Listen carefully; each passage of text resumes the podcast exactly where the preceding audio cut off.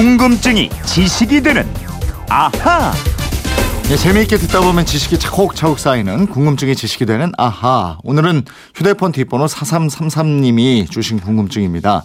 호텔 식당에서 일하는 셰프들을 보면 긴 모자를 쓰고 있던데요. 별로 실용적일 것 같지 않던데 왜 그런 모양의 모자를 쓰는 거죠? 그리고 주방에서 지기가 높을수록 이 모자 길이도 길어지나요? 이러셨는데 궁금증 해결사 김초롱 아나운서와 이거 알아보겠습니다. 어서 오세요. 네, 안녕하세요. 김초롱 씨 요리 잘해요? 그럼요. 잘하는 편이죠. 뭐, 뭐 잘합니까? 아니, 자주 안 해서 그렇지. 네? 뭐 잘해요? 가짓수가 몇개 없는데요. 네. 뭐 찌개를 김치찌개, 된장찌개, 뭐 국고 국은 이게 뭐뭘 잘합니까 할. 때 이렇게 말이 네. 길어지면 딱 부러지게 뭘 잘하는 게 없는 아, 우리 한식 이겁니다 딱 나와야죠. 뭐 종류별로 다 해야죠. 어떻게 한자 가지만 본론 잘해요. 들어갑니다. 셰프 요리사들이 쓰는 모자 이분이 말씀하신 것처럼 실용적으로 보이진 않아요. 아, 이렇게 네. 보내시나요? 아무튼 뭐 그렇긴 하죠. 뭐 높이가 너무 높은 모자 쓰면은 사실 주방에 막 도구가 여러 가지 있잖아요. 지나다니기도 좀 힘들 것 같고 고기를 숙이면은 모자가 뭐 음식 속에 쏙 빠질 것 같기도 네. 하고요. 근데 이렇게 하는 이유가 주방을 권위적인 공간으로 만들기 위해서라고 합니다. 권위적인 공간으로 만든다. 예. 어, 사실 호텔 주방뿐이 아니고 한식집이라든지 뭐 중국 음식점, 일식집 뭐 이런 곳 위계 질서 엄격하다고 소문 다 났잖아요. 그럼요. 네. 영국 속담에 이런 말이 있습니다.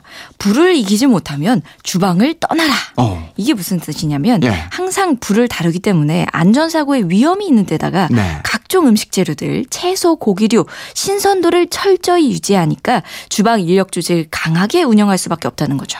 하긴 주방에 있는 것들이 위험하긴 해요. 불도 불이지만 예. 예? 저 재료 만들 때 쓰는 칼도 그렇고 사고 날 수 있어요. 어, 주방 기구들이 아주 위험한 도구들인데 그래서 소위 군기가 세다 이건가요? 그렇습니다.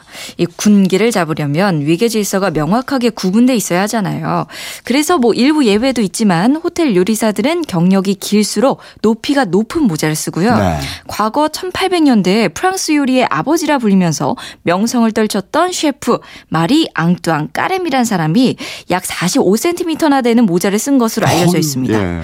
과거 한때 우리 서울 시내 한 호텔 식당의 주방장의 길이가 무- 모자 길이가 무려 70cm였다고요. 야, 모자 길이가 70cm요? 예. 키가 엄청 커야겠죠. 아니 키가 좀 작은 분들이 이 모자 쓰면은 키가 커 보이긴 하겠는데 아, 키큰 분들이 네. 이거 어떻게 쓰나? 그러게 천장에 닿을 수도 있고요. 예.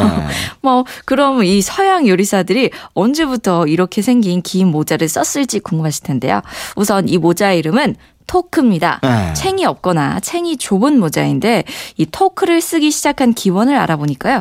1500년대 잉글랜드의 국왕 헨리 8세가 출발점이 됩니다. 음.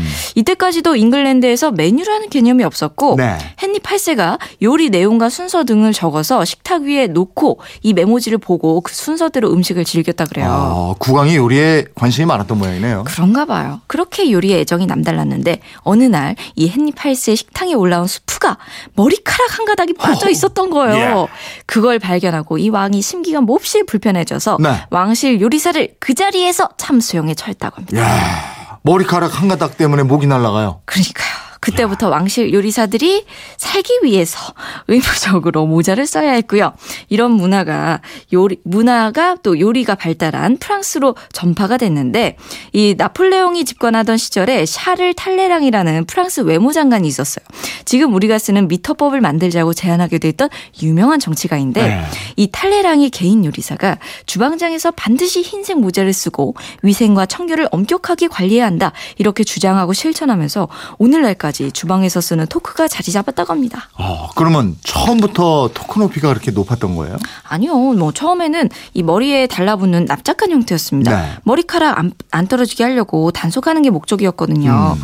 근데 주방에서 음식을 요리하려면 불을 써야 하는데 이게 엄청 더웠습니다. 음. 거기다가 납작한 토크까지 썼으니까 땀을 많이 흘렸는데 이런 요리사들의 고충을 좀 덜어주기 위해서 바람을 잘 통하게 하려고 모자 높이가 조금씩 올라가게 됐어요. 아, 그러다가 토크 높이가 주방장의 권 위를 상징하게 됐고 뭐 이렇게 됐군요. 예, 그리고 이 토크를 잘 보면은 세로로 주름이 짜라락 잡혀 있는데 네. 이 주름 역시 요리사의 서열과 기량을 나타내는 거라고 합니다. 과거에는 셰프가 달걀로 할 수 있는 요리 개수에 맞춰서 토크에 주름을 잡았대요. 어. 뭐 달걀 요리 10가지 할 수 있으면 주름 10개, 네. 20가지 했으면은 20개 주름을 잡았고요. 이런 식으로 쭉쭉 높였습니다. 그 아까 프랑스에서 명성이 자자했던 높이 45cm 되는 토크 썼던 셰프 마리 앙투안 까렘 씨.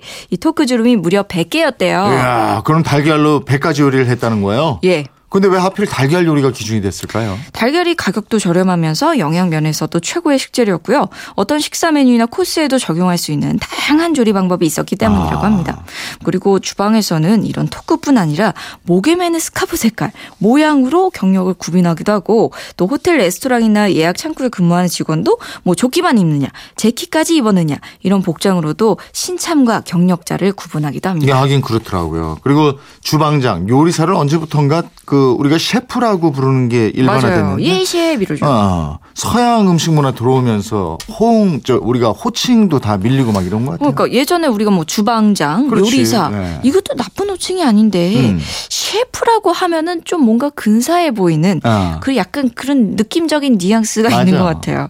근데 이거 셰프 왜 네. 셰프라고 된 줄 아세요? 어쨌든 이 우리나라가 셰프라고 부른 거는 예. 방송의 영향이 커요. 그 우리 저기 자 방송에서 그냥 셰프들 다 나와서 셰프 셰프 이 러니까 다들 셰프라고 그러는 거야. MBC 드라마 그 이성균 씨가 셰프로 나왔던 게 인기를 끌면서 예 셰프 막 이랬지. 예, 그때부터 또 엄청났죠. 그럼 셰프가 요리사라는 뜻인 거예요?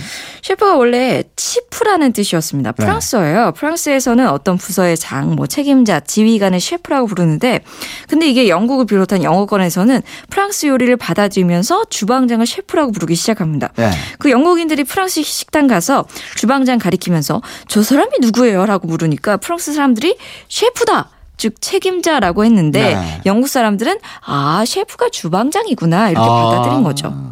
그러면은 그게 정말이면은 캥거루라는 동물 이름 만들어진 거하고 비슷하네요. 그쵸.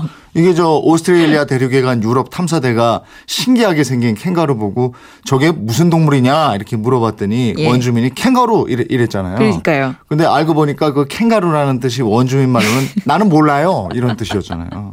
예? 무슨 소리 그렇습니다. 하는지 모르겠다 이러고 캥가루 이랬는데 어 캥가루 이렇게 그러면서 우리가 전 세계에서 캥거루를 부르잖아요. 아니 그렇게 캥거루 생긴 유래랑 비슷한데 아무래도 뭐 이렇게 생긴 셰프가 우리나라에서는 뭐 주방장 요리사를 밀어내고 뭔가 세련된 의미로 쓰이고 있습니다. 예, 셰프 주방장이 쓰는 토크 길이와 유래 그리고 셰프라는 말이 어떻게 생겼는지까지 4333님 궁금증 좀 풀리셨어요? 예, 덕분에 새로운 잡학 지식을 또 쌓게 됐습니다. 네. 선물 보내드리겠고요. 지금까지 궁금증이 지식이 되는 아하 김초롱 아나운서였습니다. 고맙습니다. 고맙습니다.